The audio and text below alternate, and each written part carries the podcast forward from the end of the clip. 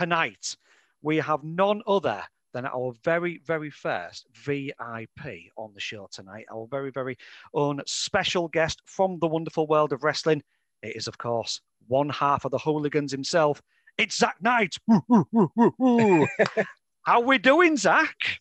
I'm doing good. A VIP. Listen, I've been called many things, but a VIP on your podcast, I'm privileged, man. That's it. I tell you what, mate, you are honestly, because literally it's just me, Dale, and Gav, and we're anything but VIPs, mate. Do you know what I mean?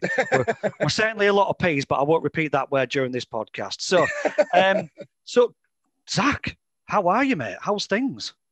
Yeah, not too bad. Um, obviously, we're in lockdown three, which isn't pleasant for anyone. Um, and you know, we're having to do our best to get through that, which I'm sure is a question that's going to come along during this podcast. no doubt, mate. Um, it just um, makes for easy, easy interview fodder. There's a pod, there's a there's a pandemic, mate. So yeah, definitely.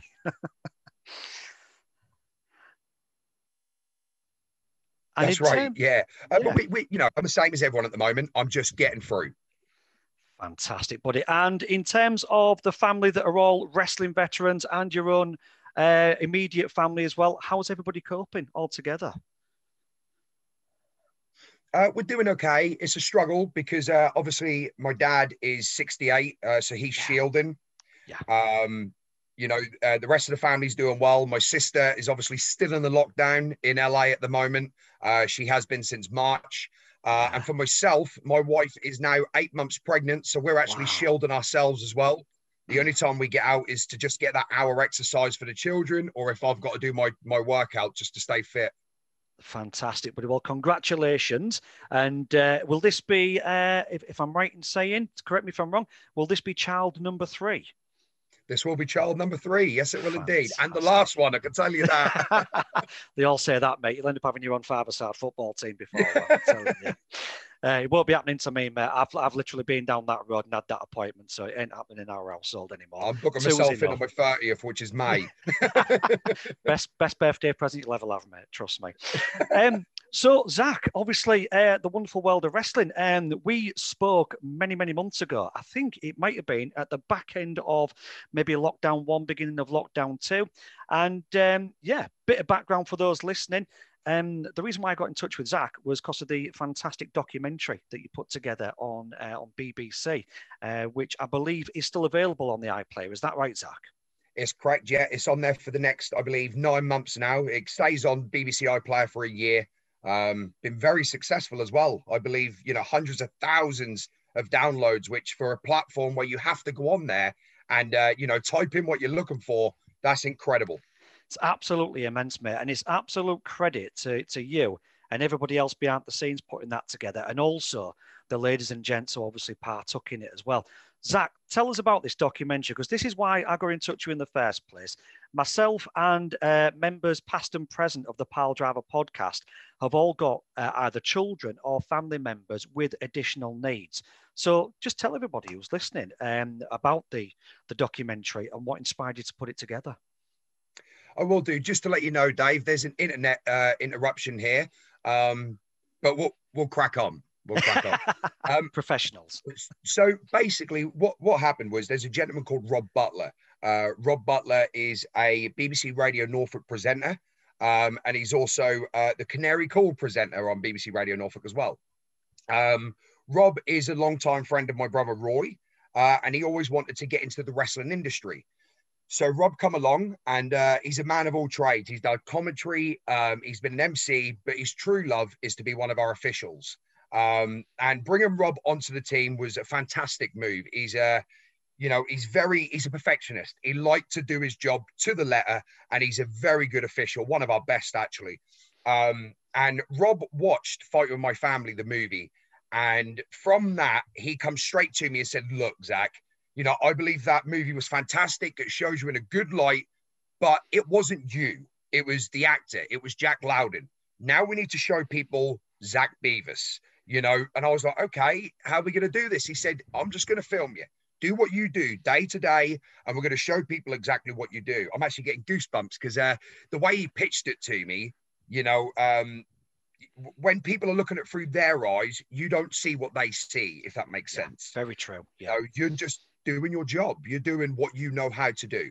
Um, and Rob pitched it, and the BBC took it immediately. So the back end of 2019, I had the camera crews with me for three months, uh, filming everything that we were doing. Um, and yeah, I never expected it to be as a massive hit as it was. Uh, and I'm really honored. You know, I'm, I'm thankful that so many people have been inspired by my friends and this family that we've created in WAW. Um, yeah, it's, it's incredible.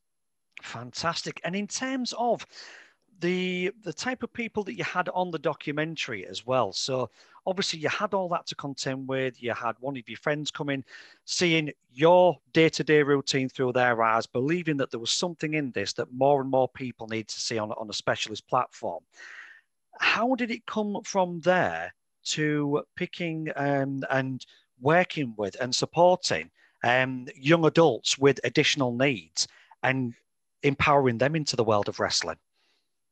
So uh, obviously, you know, the documentary showed that James was the first person that come to me with a disability, um, and he was blind. Um, you know, and that in itself was a challenge. I didn't know how to act when my dad took the phone call originally saying that this young man wanted to become a professional wrestler.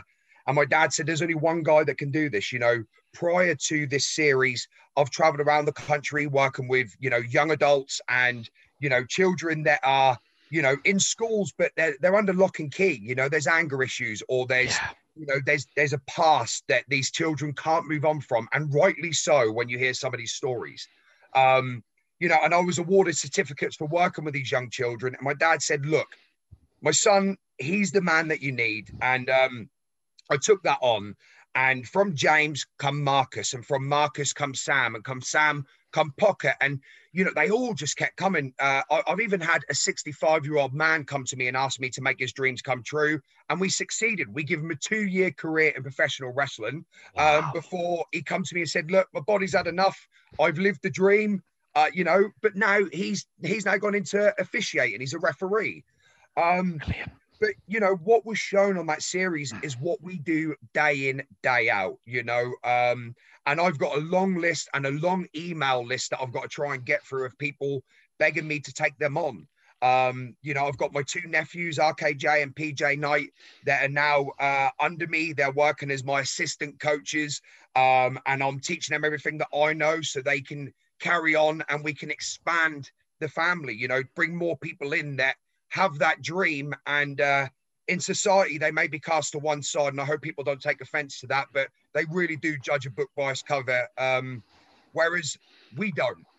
We really don't. You know if you've got a dream let's get you in there and let's see if you've got the determination the love and the passion to make that dream come true. And if you have all we are is just that support bubble to help you and do it correctly and safely Awesome. And you know what? When I was watching the every episode on that, and my wife was watching it as well. Now, my wife, God love it, she's not a big wrestling fan. Um, but in terms of because it was something personal to us, because if we you and I were speaking off air, um, yeah. I've got two sons. And uh, my oldest one, Alfie, he used to be an absolute wrestling nut. Um, when he was younger, he's 14 now, and he doesn't like many things in life. Um, certainly anything that uh, that I like. Um, but my youngest son, uh, Joshua, uh, he has Down syndrome and autism. So it, it, it, got to me on a, on a personal level as not just a wrestling fan, uh, not just watching somebody from the UK as opposed to it being an American or a Canadian or a Japanese wrestling show for a change. This was something UK based, and it was working with people who, who my family just take for granted about being around. You know, children and adults with Down syndrome, with autism, and um, with ADHD, um, yeah. and you know Asperger's, various degrees of autism as well. And to get a tune out of those people, it's it's no easy feat, Zak. And the way you and you and the team put that together, and as well as what you guys did, the way that the crowd embraced those people at the shows yeah. as well was just absolutely immense on every single level. It was immense emotionally, but you, you, you try and put yourself as a viewer, I did when I was watching the documentary, through the eyes of Rocket, of James, of Sam, and everybody else in there, and what it means to them, because very rarely, if ever, like you say, people with additional needs never seem to be on a on a seen on a positive platform. It's very, very right. rare that it happens. So for something like that was absolutely immense. What challenges and also what were the most hilarious parts of working with these individuals day in, day out? Because I know all too well. I mean, I used to work in schools a lot, and I worked in schools with uh, children with behavioural difficulties as well as additional needs as well. Um, and honestly, no two days were ever the same. What was it like for you coming from a, a full on wrestling pedigree, working with young adults with additional needs? What were the most difficult things, but yet what were the most hilarious things that you saw and got up to? Well, the first challenge you've got is gaining trust. Um, you know, these all individuals need to be able to trust in me and believe that I can make them a professional wrestler. Um, and you know, sometimes that's out of the ring. Sometimes that's just going for a walk, listening to what their day's been. Uh, you know, what have you been doing today? Or if having a bad day, being that shoulder that's there going, it's okay. You know, we all have bad days, but guess what? We're all fortunate enough to have a second chance, and that's called tomorrow. You know, let's forget about today, get on with tomorrow, and see if we can make that more positive. Um, you know, having mental health issues myself and really having to dig deep to get out of a black hole, I'm now a very positive person. You know, there's not a lot that will bring me down. And if it does, I'm the sort of person that after a couple of days, I pick myself back up and I got a really good support bubble around me. My wife being the absolute best. She really do understand me. And uh, I believe that a lot of my training methods had stemmed from the way that my wife treats me. You know, when I'm having a bad day, she knows what to do, what to say, how to comfort. And it sounds strange, but she does. And no individual are the same. And there's different ways and methods of training people. Some need hard love, like Pocket. She needs me sometimes to say, come on, let's get up, let's get on with it. You know, she kind of need that tough love and that sort of give her that, that, you know, that rocket that she needs to go, all right, then let's do it. Um, then you've got someone like Sam who needs an arm around him and say, okay, buddy, this may be hard, but if we accomplish this, you're going to feel really good. Then butterflies are going to be there. You're going to feel the best that you've felt. Then you've got someone like Marcus that you have to really break it down. You know, you have to find many methods and ways to explain it to him until the light bulb goes and he goes, Got it. And yeah. when that light bulb goes, man, is he incredible. You know, when we find the Marvel method, which was what we call it for him, um, it is sussed. Now, this boy has gone from uh, you know, being a vulnerable adult with a lot of anger issues to now being the current WAW light world heavyweight champion and wrestling the main event against people like RKJ who are tipped for the top leagues within the next three years, and he held his own. Um, you know, so the toughest part is getting to know him, getting to trust you. The funniest parts is, you know, I think I believe the most funniest parts are the most rewarding parts when you see them accomplish it, and they're like, wow, it's like Christmas Day, yeah. you know, and they're on cloud nine. And that's when I wish I could bottle it up and keep it for my dark days. Yeah. You know, a lot of people don't understand that these guys are actually my medication. They help me. Um, you know, but you know, watching James try and go through the ropes and fallen over and landed on a padded mat outside, that's hilarious. Watch him trying to climb up the ropes and slip. Obviously, it's safe. We looked after him, but that's hilarious. And all of them, all of them now when something's not going right, they laugh it off. And that's the mentality we install very quickly. Fantastic. And all, are all these guys still uh, obviously with uh, World Association of Wrestling as well? They all still part, well, say pandemic aside, up until the point where we went to lockdown, were these guys still on the book, still coming to training, still coming to coaching and things like that? Yeah, so all of them are still on the books. Some of them will train in the large group because we do two weekends a month with a large group of, you know, up to 50 people in a weekend sometimes. Others, they still need that one on one attention. Um, but obviously, for people like Sam, um, he is having to shield, and rightly so. Um, he's not been able to perform for a good while now. Um, and you know, me and his parents, we get on really well. Matt and Jane are superb people. Um, you know, and we just work together. Once he's had the vaccination, once we start getting back to normality, he's there and ready. And we've got, you know, three, four, five hundred people waiting to sell out the WAW arena to watch that boy go for a second time. Fantastic. That's going to be absolutely immense. I think one of the most touching things I saw on there uh, was it uh, James's uh, big dream of being able to do the frog splash. Yes. Just to be able to climb up and for a, a, a guy who's obviously visually impaired. I yeah. mean, for any of us, I mean, you you know far more than what I ever will, but to be able to stand up on there anyway must be quite daunting for your first time of doing it. To be able to do that with no vision is just absolutely incredible, isn't it? It's absolutely. I have I have people that ain't visually impaired that can't stand on the top rope. You know, they may have balance problem, they may have a burst eardrum or something as a child that's preventing them from standing up. You know, obviously balance is a big part of it. Um, and what people don't know is for balance, you use a lot of your sight you know, because you'll fixate on something, which is then what calms there, and then you can stand up. Now, for James, I, have got to be honest, James is an absolute legend. That that man, if I say, okay, we're going to try and do a tope through the rope today, there's 15 people waiting outside the ring. I want you to run. When I bang that canvas, I want you to Superman pose and jump it up in a rope. His answer is, okay. Brilliant. It's really that simple when it comes to James. Uh, was it difficult? Yes, because we had to learn how many steps it was across the ring. We had to learn the sequences, you know, it was all memorized and making sure that there was a secret code, whether it be a click of a finger to duck the elbow or a stamp of a foot to slide through the legs. But predominantly speaking, you know, once he had it and once he knew uh, the routine, it's like a dance for James, not not a uh, wrestling show. Yeah. You know, everything is like a dance, a routine. And, you know, obviously we I do make sure that James practices matches well in advance because, you know, his safety is key here. And not just his safety, but the person he's against. You know, I need to make sure that if James is lifting one of my wrestlers, they're not being dropped on their heads, etc. So True. for James, the build up for his matches are a longer process. Um, but my God, that that boy, that man, I should say, is incredible, and what an inspiration the full the full documentary was absolutely incredible. Um, are there any more plans to do any more episodes in the future, or is it just going to be like a, a one shot of the four episodes, and that's just going to be the way it's going to be, or do you think there'll be something else to come from that, Zak? So as I said, my friend was one of the producers, the guy that pitched it.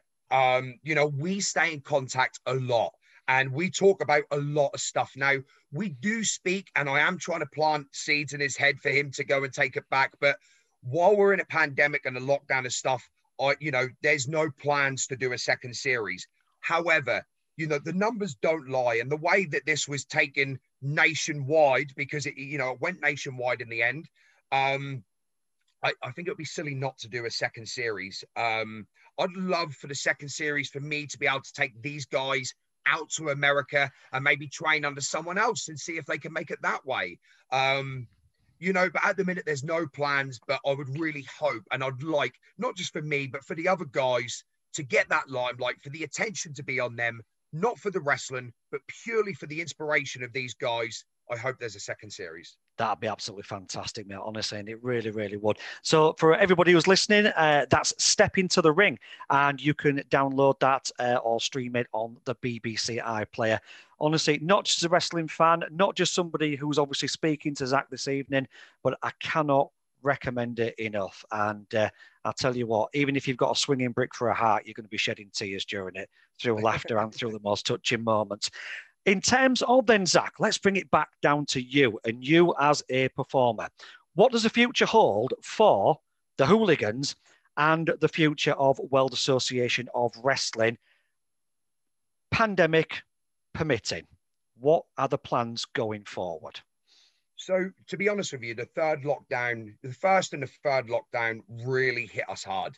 Um, but me and my family, we're the type of people that, you know, there's always a way. And we did find that way. We moved into a new premises, which was a lot larger, where we could have our own audience in there, up to 70 people, which was 25 or about 20% of the capacity we could actually get in there. Uh, we were running weekly shows. We were not making money. We weren't even breaking even, but we were still helping people that had these mental health issues and, and other underlying illnesses where they needed us and we needed them um, you know, we were trying to ha- bring some normality to fans. Now, for WAW, I have very high hopes. As soon as we're out of this pandemic, we've got a building that can cater for 500 people. That you know, we run weekly, uh, sorry, monthly kid show, monthly women's shows, monthly academy shows, monthly elite shows, and then with the final pay per view where it all amalgamates together, so that you see the very best of all divisions on our pay per view. Um, we were just about ticking over, and people started hearing about the, the WAW Performance Center, not just in Norwich, the UK, but worldwide. We are now getting emails from everywhere around the world asking us to help them achieve their dream. Um, so for WAW, I hold very high hopes that, you know, as soon as we're out of here, 12 months, we're going to be kicking. We're going to be really flying the flag for British wrestling and European wrestling. Um, for the hooligans, you know, we we want to get back on the road. We want to travel. We want to aim for them big leagues, you know. But I've also said to my brother that I still am 10 years younger than my bro and still aspire to get to the big leagues. Now, you know, that's not completely written off for me yet. You know, no, I'm not in any sort of conversations with him. But I have worked very hard on creating the Zak Zodiac brand. I, I train extremely hard to try and make sure I'm fit and ready for any occasion. Like I said, tomorrow's a new day. You don't know what tomorrow is going to present itself. So I like to make sure I'm ready um, because there's a lot of companies now. We're not just talking WWE. You've got AEW, you've got Ring of Honor, NWA, Impact. This is a fantastic time to be a wrestling fan, and it's a fantastic time to be an independent wrestler. So, uh, you know, for me, the sky's the limit. I'm still working hard, uh, but right now the goal is to get me and my brother back on the road and see how far that we can go. And if something upsets that, me and my brother already had that conversation. He was a massive part in my training. He was a massive part in the etiquette of, of teaching me on the road, uh, you know, looking after myself, you know, developing promo skills. Um, I was always the forefront of working with the promoters. My brother said to me, no, get to the front of the line. This is the money that we want these this is the uh, fuel you know no we're not taking less. Yes we are selling merch he was the guy behind me educating me on how i need to present myself. And he has said to me you know bro if the chance arises for you to go to the big leagues do not think twice about me. We've had 10 years as a tag team. I love you and if you make it i've made it. So the hooligans will forever be strong and that is the factor right now but if there's a chance for me to move up the leagues my brother's given me his blessing. And obviously, as a 30 year old man with now three children to think about, I'm going to take any opportunity. Absolutely, mate. It, it's it's all about the Charles Dickens at the end of the day, what you can bring home and provide for the family, isn't it? So it's uh, exactly. uh, it's a big thing. Just on that, then you've mentioned obviously uh, nearly all the mainstream uh, wrestling organizations that we're all now privy to. Uh, today, in between moments uh, at work, I was catching up on AEW um, today and, you know, AEW Dark and AEW Dynamite, which for me, uh, as a wrestling fan, it's for me, it's taken over. I think at the moment, that is the wrestling promotion to to look at. And the way that they've dealt with things in the pandemic as well has been absolutely incredible. And and just just the immense talent. And now obviously there's rumors that new japan uh, are obviously going to be signing an American deal. There's potential. There's rumours now that not only are just our Impact and AEW working together, but now we're potentially going to have New Japan in that as well. And uh, obviously Kenta uh, attacking um, Jon Moxley as well on uh, Dynamite at the end um, giving this the smug cleaner Kenny Omega um, a little bit of a cheesy grin at the end there. If you were given a choice, and I'd, if I'm putting you on the spot, tell me, Dave, I'm not going to answer that. But if you was to go for, if you could look at just the way things are now as a fan, just looking at it from a fan, not just a performer's perspective, but as a fan, if you were given the choice now to turn up in a ring and go on any promotion at the moment, just based on the current hype, which one would it be for you and why? That's a great question. And, um, you know, I'm going to give you an answer that you're going to be like, hang on a minute, Zak, you've not really answered the question. Um, there's two reasons. And the reason I'm going to say this is because I think for to show off my wrestling skill, to show off because I, I, I class myself as an all rounder. You need a tech guy, I'm your guy. You need a flyer, I'm a heavyweight flyer. You need a brawler, I will hit as hard as the next guy. Um, so I feel for that reason, AEW would really suit me because I believe that I could really showcase, you know, my all round ability. But I believe as someone that can present their acting skills, someone that can carry a storyline, and someone that can really, you know, deeply emotionally involve an audience, I believe WWE may be better for me.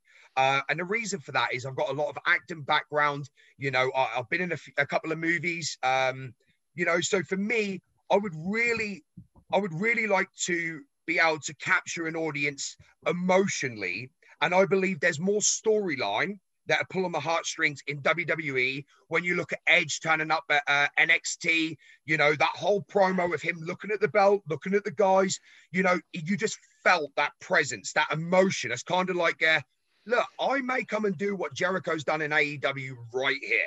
You yeah. know, and I felt that aura. Or when you look at uh, Drew McIntyre and a Sheamus, that real life scenario, how they're friends for 20 odd years, and that promo, you could see in the eyes of Drew, it's like, listen, bro, you want all this to end over a championship? Well, if that's what you want, this is what you got. I believe that I can really present myself and get into these storylines. Um, yeah. But going back to the originality of the question, as a professional wrestler, which is what I what I am deemed as, I believe I would probably showcased pr- uh, to the best of my ability, probably in AEW, uh, just because I know I would get to work all caliber of workers, all shapes and sizes, and that's where people will see the real skill of Zak Zodiac, Zak Knight. Fantastic. Do you know what? In all honesty, Zak, I think we'd be happy to see you on, on any of those. I mean, you know, if anybody who's even lived under a rock has has been well aware that when we speak about your family, obviously we know the success uh, that that your sisters had under Paige, um, obviously being the, the youngest women's champion, and and the success the success that's come from that as well, and and and how quickly her career was was kind of narrowed down and cut short through injury as well. But yet yeah. she's still managing to still get you know, she's still having a part to play in WWE. And I think it's so important as a wrestling fan that we have people from all different countries you know, it doesn't just become an American and a Canadian thing. We need to have that British um, wrestlers out there making a name for themselves. And I think one of the good things you touched on about NXT there is obviously the NXT UK as well, yes. uh, which is allowing stars such as Pete Dunne to be able yeah. to get on. And he has really taken that. And it's such a, I love watching him. You know, he's such a quality wrestler. I mean, my experience of UK wrestling was when I was growing up was the likes of Big Daddy, Giant Haystacks, Kendo Nagasaki, you know, yeah. the world of sports on ITV. To see how British wrestlers have evolved over the past 30, 40 years has just been absolutely incredible to watch. Dream match. So somebody can give you now wrestlers past and present, one on one, dream match, headlining, 80,000 people watching you. Who would Zak Knight love to go toe to toe with? See that that's a difficult question. I get asked this a lot. Now, there's you know, if you put aside the family who have obviously been very, very impactful on my career and very helpful. Um, I was always the American guy. Roy was brought up on British and loved it, but I was always glued to the, you know, razzmatazz, the lights, camera, action, the product, the fireworks, pyro. Man, that that's what I wanted. Um, so I have to always revert back to the top five in my book. Now, when I look at professional wrestlers, and I'm not looking at entertainers or showmen, I'm looking at all round workers. My top three are Shawn Michaels, Eddie Guerrero, and Kurt Angle. I believe yes. them three are, you know, just one of a kind. Well, three and one. Um, yeah. But then you look at the entertainment side of Hulk Hogan and The Rock. These five are the kind of people that I base myself on. You know, I like to be able to present myself as an entertainer and hold the audience like The Rock and Hogan, but I like to be able to go uh, and entertain the fans like the three guys I mentioned before. And I also want to be, you know, like an, uh, an Angle or a Guerrero, where you're the general in the locker room, where people are like, they've got my respect, you know? Um, so for me, if any of them five were to step up and say, right, it's, you know, me, me and Zak in the main event, I'd be blown away. I would absolutely be blown away. Epic. I'm glad you mentioned Kurt Angle. I went to uh, uh, an insurrection show in uh, in London uh, many, many, many, many years ago, and uh, I was privileged to see uh, Kurt Angle, like literally just feet away from from Kurt Angle, and it was um, it was there was no storyline to it. It was just an exhibition match, a two out of three falls with another wrestler. Yeah, and it was just craft. There was nothing to it. There was no there was no grabbing the mic. There was no sort of heel diss or face or crowd popping and things like that. It was literally one on one, two out of three falls. He sat there and you could hear a pin drop because it was actually a moment during that pay per view where these guys are actually serious about what they do. These are genuine. These have actually Yeah. these these guys love the craft that they do. So for you to mention Kurt Angle in there as a wrestling fan, being that close He's to seeing him, When I think of Kurt Angle, you know, every person that does an interview on the network or anything like that, Kurt Angle's always mentioned. And that's because he was a workhorse. He was a guy that would push you to be better than you was yesterday. You know, and that's how I pride myself when I'm working the talent that WAW, you know, brings in or other guys that we're bringing in to work on the show. I want to be the guy that people go, I want to work Zak. You Yeah. know, I want to work Zak because he's going to bring the best out of me. He's going to push me to be the best. And you know, no two matches are the same with me. I don't want to go in there and do the same match I've done with the last guy the week later. You know, I always want to change it up. I always want to keep it fresh. I always want people to just be like, my God, does this guy ever stop, you know, coming up with something new? yeah, You know, so um, and that's where Angle and Guerrero and Michaels, they really did shine to me as a child. You know, I I grew up and I was just like, man, I want to be like these with the charisma of Hogan or The Rock or a Stone Cold or yeah, you know someone that just had that that aura, that presence. Um, and I'm very lucky because I've had 30 years, and I say 30 years because I recently found out that my mum actually wrestled when I was in her tummy. Um, so just like Paige, uh, I was wrestling in my mum's womb. wow, Um, I've had a lot of time to learn this profession, and it's not just the in-ring craft. It's being a promoter, a trainer, an agent, an MC, a referee, a water boy, a plant in the crowd. You know, uh, a, a ring crew. Man, there's no aspect of this business that I've not learned. And the best part is with professional wrestling is every day is still a school day, and that's what I love about this business so much. fantastic. And were you just saying that there? What you just said towards the end of that? To literally make it in this business, you've you've got to you've got to almost say yes to every opportunity, aren't you? Like you say, whether you whether some people think believe it's the most meaningless tasks of of setting up a, a show to everything in between there and stepping up into the ring and getting the crowd on side or getting the heat off the crowd as well. It sounds like to me that you know your mum and dad have, have, have brought you guys up to say you've got to be prepared to do everything and anything to, the to thing is, you won't you won't go craft. to a, a painting job and not check that you've got the right tools. You know, you won't go and do an electrician job and not check your tools. The ring is our tool, and I want to make sure that ring's safe. So even today, you know, any of my guys will tell you, "Oh, I, I may not lift as much as I once did. I, I've kind of got the rights to say no, I ain't lifting it, but I will play uh, manager here and make sure this is going up properly." Before the show, I'll always get in the ring, check the ropes, check the pads, make sure there's no holes in the mats. You know, that is my tool.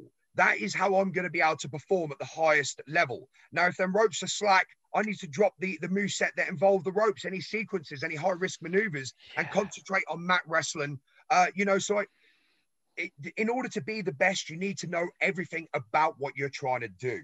You Yeah. know, so for me, I wanted to learn every aspect of this job, every single aspect. And you know, all right, in 10 years' time, my body might not be able to keep up because I've started at such a young age, my body didn't develop properly. But I still want to be involved in one way or another, whether it's a producer, whether that's a trainer, whether that's a promoter running the show, you know, and that's why I was very keen to learn every aspect of this business. And anyone that is listening to this, watching this, they need to realize that wrestling's about a pie chart, you know, and you need to fill every part of that pie chart in order to be able to stand away from everyone else. You know, if you, I may be six foot three and 18 stone, but, you know, there's American football players out there that are seven foot, you know, 400 pound that can do backflips if they're taught long enough. Yeah. So I need to be an individual that's different that can bring something to a product. And my my way of doing that was learning every aspect of this business. Absolutely. You know, such wise words. And I'm really glad you've gone into that much detail about it because I think from a fan's perspective, I think we get lost. It's all about you have to look after yourself. Or it just, just seems on the surface level, you've got to look after yourself, keep fit, train, and eventually you'll just get your right opportunity. That's the tip of the iceberg, mate. It's a tip of That's the the tip of iceberg, the isn't it? iceberg. Absolutely, buddy. A question from Dale uh, has just come in as well, who's uh, one of our members of the podcast. Um, the film Fighting with My Family, uh, was the film a fair representation of yourself and your family? And um, and sort of, you know, how did uh, how did the family sort of view themselves and you yourself in that movie, the way you was all portrayed?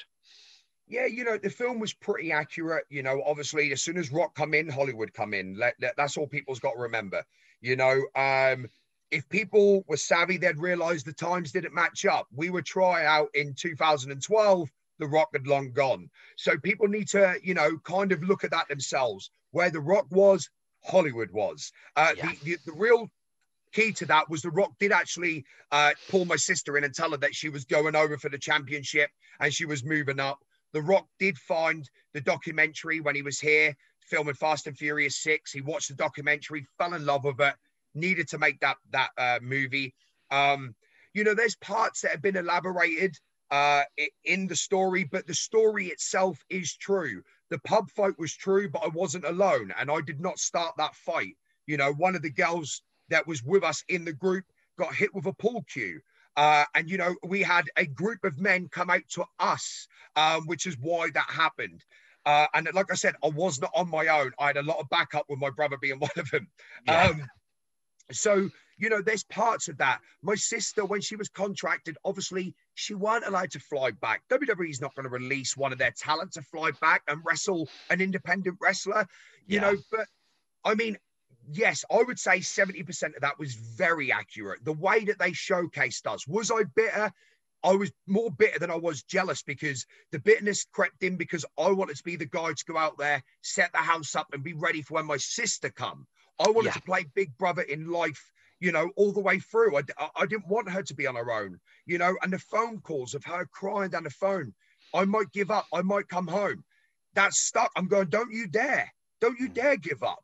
You know, you've achieved that dream. There's people out here that are dying for that opportunity. Don't give up now. Yeah. You know, so yeah, there was a part of me that was bitter, but I was never, ever, ever against her. I was always on the end of the phone. I was always rooting for her. I was always, you know, making sure that she was okay. And I never stopped fighting to try and get out there with her. It's just obviously timing. It wasn't yeah. right then, but who's to say it's not right now? And who's to say that if I ever did make it, that my sister could met- mentor me as a valet, manageress, Miss Elizabeth style, uh, coming out and helping me learn the ropes of WWE, like I helped her learn the ropes of British wrestling and wrestling in general. That'd be absolutely nothing short of amazing because ever since obviously you'll know we, we had the, the the British Bulldogs and then obviously Davy Boy Smith went out on his own. And for us as sort of, you know, just starting out in secondary school, just being able to come back to your mates after watching pay per views, like there was a British guy there went toe to toe with Shawn Michaels and almost won the Royal Rumble. You know what right. I mean? There's there's the British guy there who's got the you know fighting for the Intercontinental Belt and things like that, and and then you know, it, and it just goes on and on. All these epic matches with the likes of Bret Hart, Stone Cold, Triple yeah. H, etc., etc to have another British dynasty in a, a, major platform like WWE, AEW, NWA would be nothing short of immense. And I think one of the things I learned sort of watching that film, I did watch it again and I thought, I am going to ask Zak about some of the genuine parts of it. Even when I watched the rock bit, I thought, ah, that was that was years ago. But you've got to, you, you know, we're not naive enough to think that every film that gets made that's a true story is going to be 100% accurate. We know that. And we know that certain parts are going to be dramatized. But how did it feel? Because not many of us are ever going to be able to ask ourselves this question, Zak. How did it feel having somebody portray you in a movie? um, to be honest with you, um, this is going to be a long-winded answer. Um, but let's start by saying I first watched that movie in October 2017.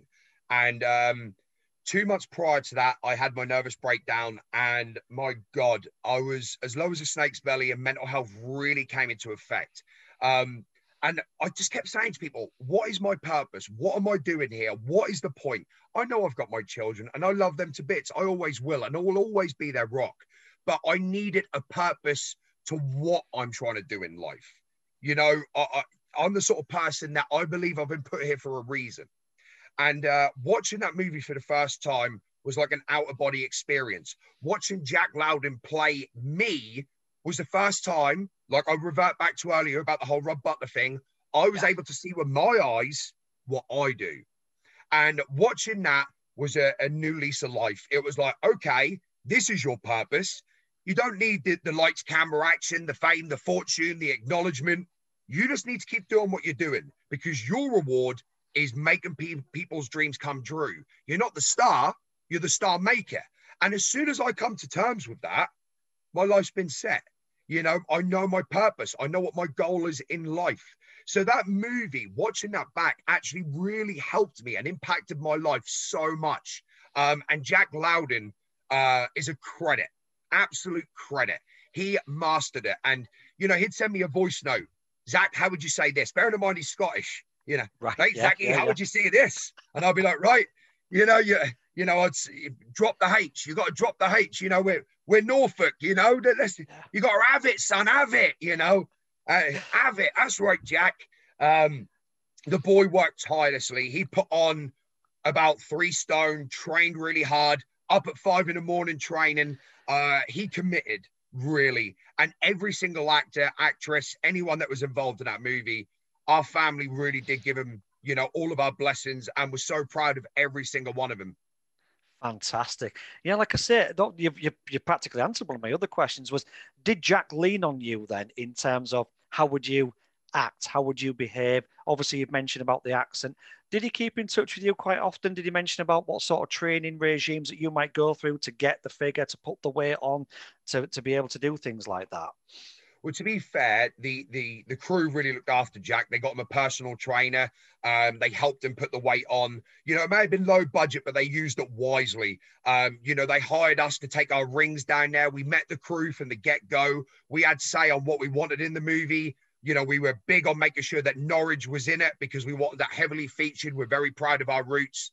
Um, so, to be honest with you, Jack would talk to me a little bit about how he's portraying me, but he really studied that documentary. That's where Jack learned a lot about me. Was the original documentary that was on Channel Four. He studied that, um, you know, really understood who I was. Um, but for me, the best part of that whole movie was when Jack was on the phone in the side of the car talking to uh, Morgan uh, and basically saying, I need this. He really captured the emotion so much yeah. so that even to this day, whenever I watch that movie, I still get the lump in my throat. I still, because it, although I didn't speak to a WWE rep, I spoke to Drew McDonald, who was my agent, and I was this close, literally the skin of my teeth people were shaking my hand at the uh, at the building, telling me you're signed.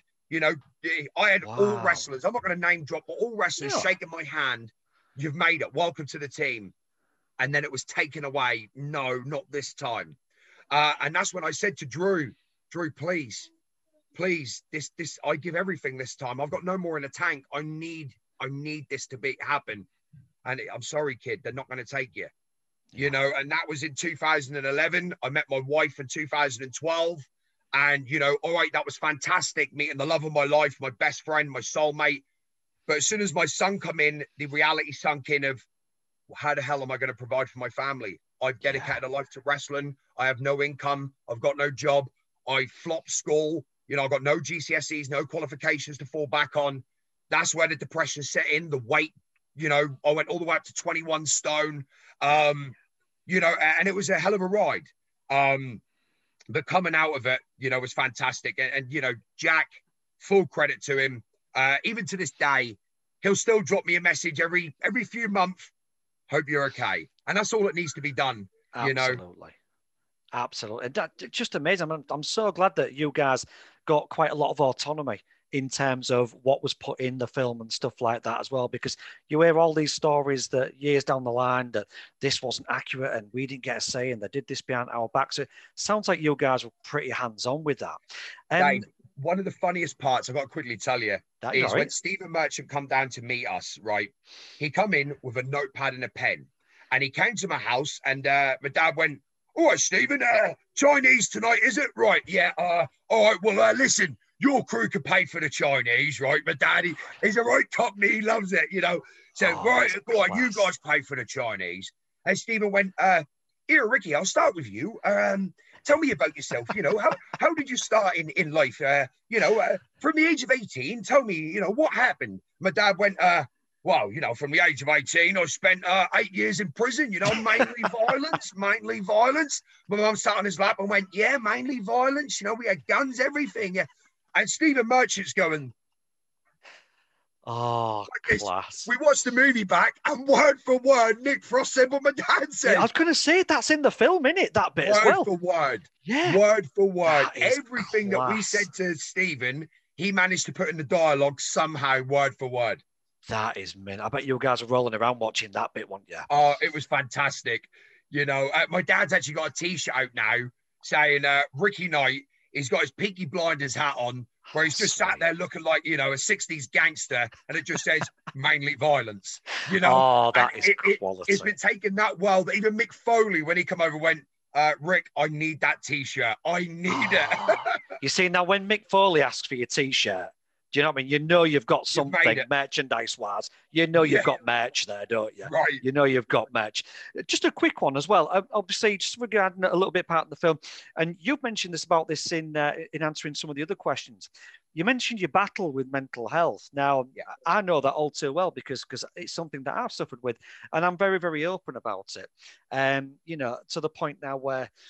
I've I've become a mental health first aider at the company that I work at because Brilliant. especially in a pandemic, more than anything, it's just Yeah. so vital. As I'm sure you can agree.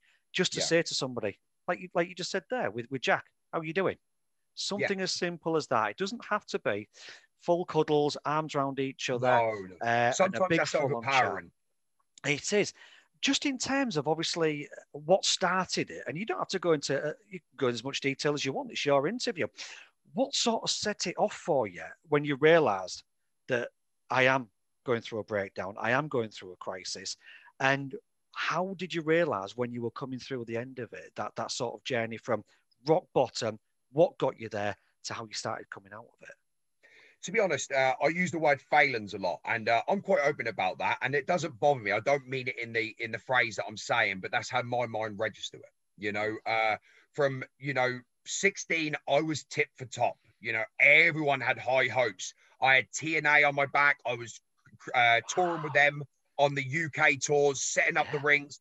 Getting in before the show started with pe- like the female wrestlers like Hamada, you know, AJ Yeah. Styles, Hernandez, we were in there rolling around, having fun. I was one of the boys, you know. Brilliant. Then I was out in Orlando, um, you know, under their their uh, training school. Uh, I was at lockdown when Kurt Angle done the backflip onto uh, Mr. Yes, Anderson. I was right. there, and I was tip for top, you know. Um, but one thing led to another, and it broke down. So it was a failing. Uh, I then got an opportunity with WWE. My first one failed. Second one failed. Third one failed. Fourth one failed. Just everything just kept getting on top, you know. And then I'm climbing that ladder real quick. And then when people realize, hang on, he's not going to make it, you start dropping again. Um, and obviously, I, I've dedicated a lifetime to this profession. You know, as we've spoken about, I've studied every aspect. There's no bigger dream than making it to the top for me, uh, and I, I'm very open and honest about that. Um, but you know, when that when I just kept failing, then my son was born, and I realised I'd moved my wife 230 miles from Gloucester to Norwich. Uh, we had to get a rented house, and I had to get two lodgers in to pay my rent because I couldn't afford it. I had no money. Um, you know, we're sitting there with blankets with no furniture, and I promised this woman the earth. Yeah. I I just went quick, and I got in such a rut with myself. You know, uh, drinking came into play. You know, I was still traveling on the road, but I was still drinking. You know, it, it just got silly. Yeah. Um, you know, and uh, literally, it, it all ended with me having a nervous breakdown. You know, the body just shutting down and telling me that's enough. You know, uh, laying in bed, uh, and it sounds disgusting. You know, I could go two, three weeks without a shower, and anyone that Yeah, suffers yeah. with mental health will understand that. Yeah. You cannot be bothered to even get out of bed, right? Um, so it was a roller coaster. And fortunately enough, I've got an, an amazing woman that is stuck by me to this day. You know, nine years strong. We're still together, and she'll all forever be by my side, no matter what. You know, she's she's my rock, and I, I love her to pieces. Um, but 2017, uh, me and the wife, we actually took a uh, uh, took some time apart, and the reason for that is the health got so bad that my children didn't want to see daddy like that. Yeah. you know? And i believe that once you've lost everything you know my family they didn't leave me. They just they needed some time away so that i could fix myself And I'd done that. I, I managed to get back up, up, up, at it. I watched that movie. I see what was going on. And uh, for me, I've never looked back. Prior to, you know, the, the uh, breakdown, I was on horrendous amount of medication. I was a guinea pig for UK trials to try and help me. They diagnosed me with fibromyalgia, bipolar, you know, uh, anxiety, wow. depression, you yeah. name it. I had every label on me. They were doing tests for ME, MS, cancer. Honestly, I spent 10 days in hospital. They were trying to work out everything. Crikey. But the matter is, I had given up. Yeah. I had just had enough and didn't see what I had to do. Yeah. Watching that movie, coming off all that medication, getting into fitness, losing a, a lot of weight and fighting back was the best thing I've ever done in my life. Um, you know, and going from rock bottom, the only way truly is up. And once you start climbing up, you don't want to slip back down. So yeah. to the point, I am flying high. I've got a beautiful wife. I've got an amazing son, a wonderful daughter, with another daughter on the way, uh, and a beautiful home. You know, I've got everything that a man can ask for. Do I have a contract coming out of my ears for WWE, AEW, any of the big brands? No. But am I now content in life? Yes. And that's what I needed to figure out.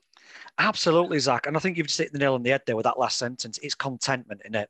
Once you've got it, because you, you know, try as you might, you can't buy contentment. But once you've got that, and it, you, like you say, you never want to let go of that. And once you've hit rock bottom, you know what it's like down there.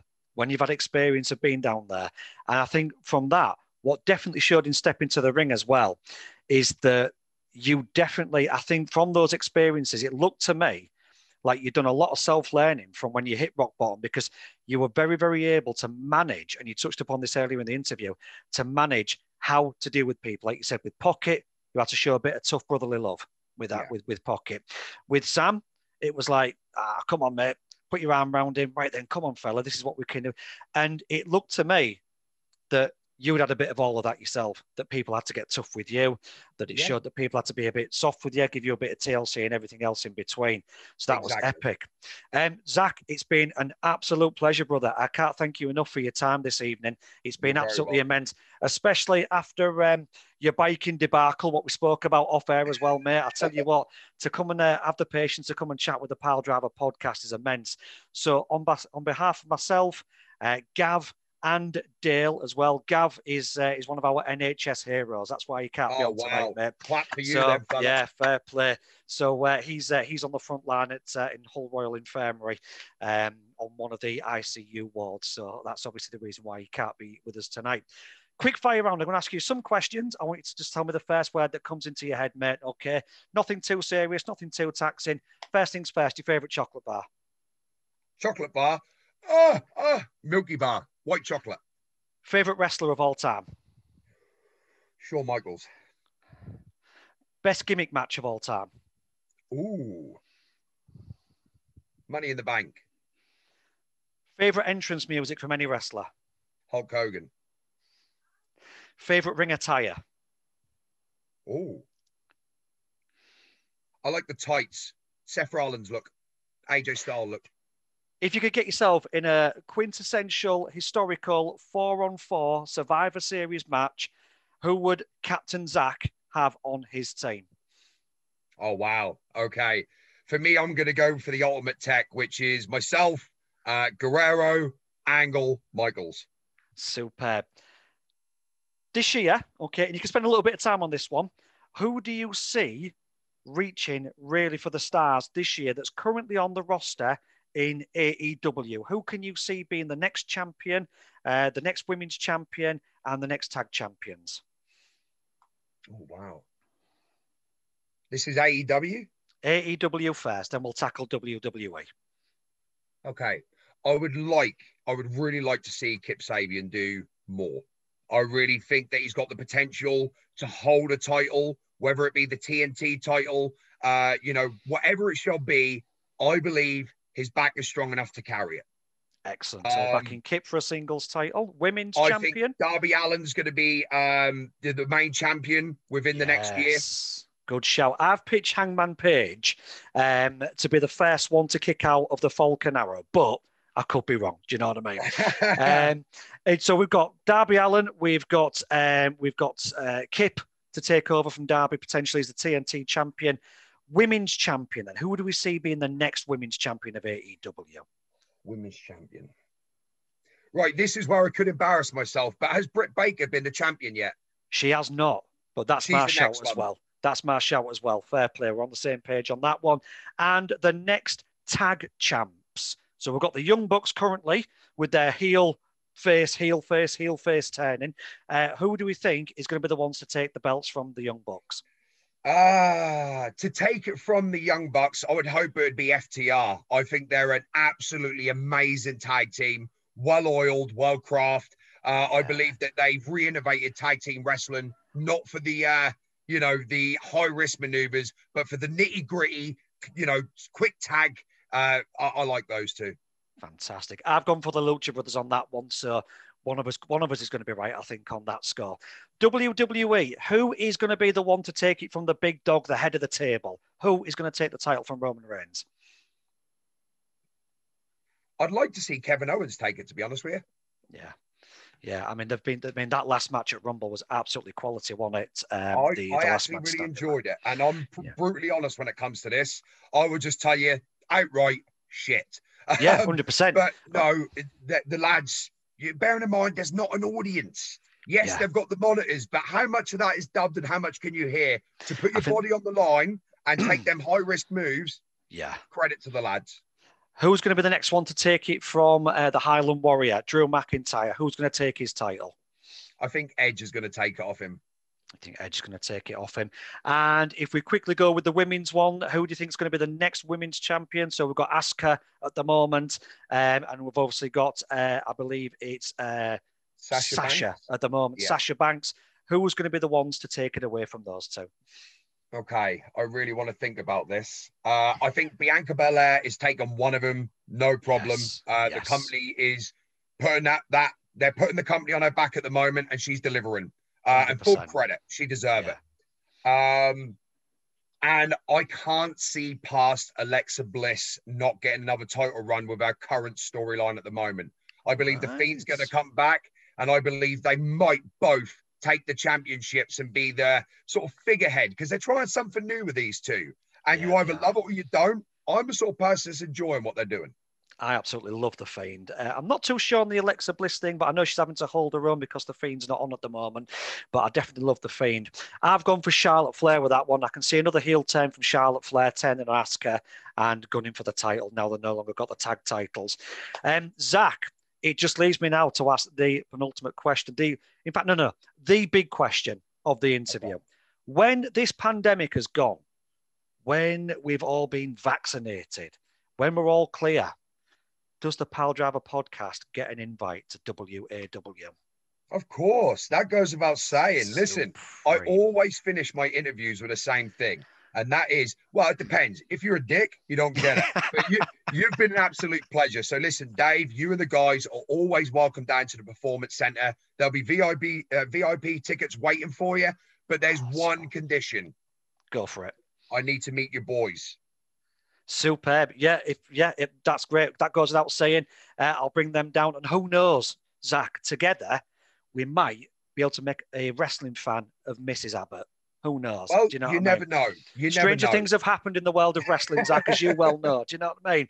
That's an absolute honour. And, uh, and another little question as well that's coming from Gav is: Would you be prepared at some point to put us through a little wrestling boot camp as well? So, How sure, about this? Go for it. How about once the pandemic's done, you guys come and travel to Norwich early? Yeah. Uh, I will get you in the ring an hour or two before the show. I'll yes. show you what it's really like to bump around in a professional wrestling ring and run cable ropes. Uh, which sounds strange saying that cable ropes. Um, but listen, I will give you an hour of my time, which people pay a lot of money for.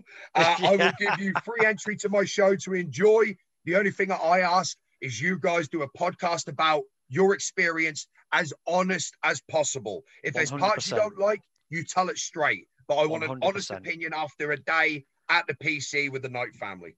It would be an absolute pleasure on behalf of all of us and our and our families as well. Zak, I'm going to leave you in peace because I know you've done a lot of miles on your bike. I know you've had issues with your bike as well.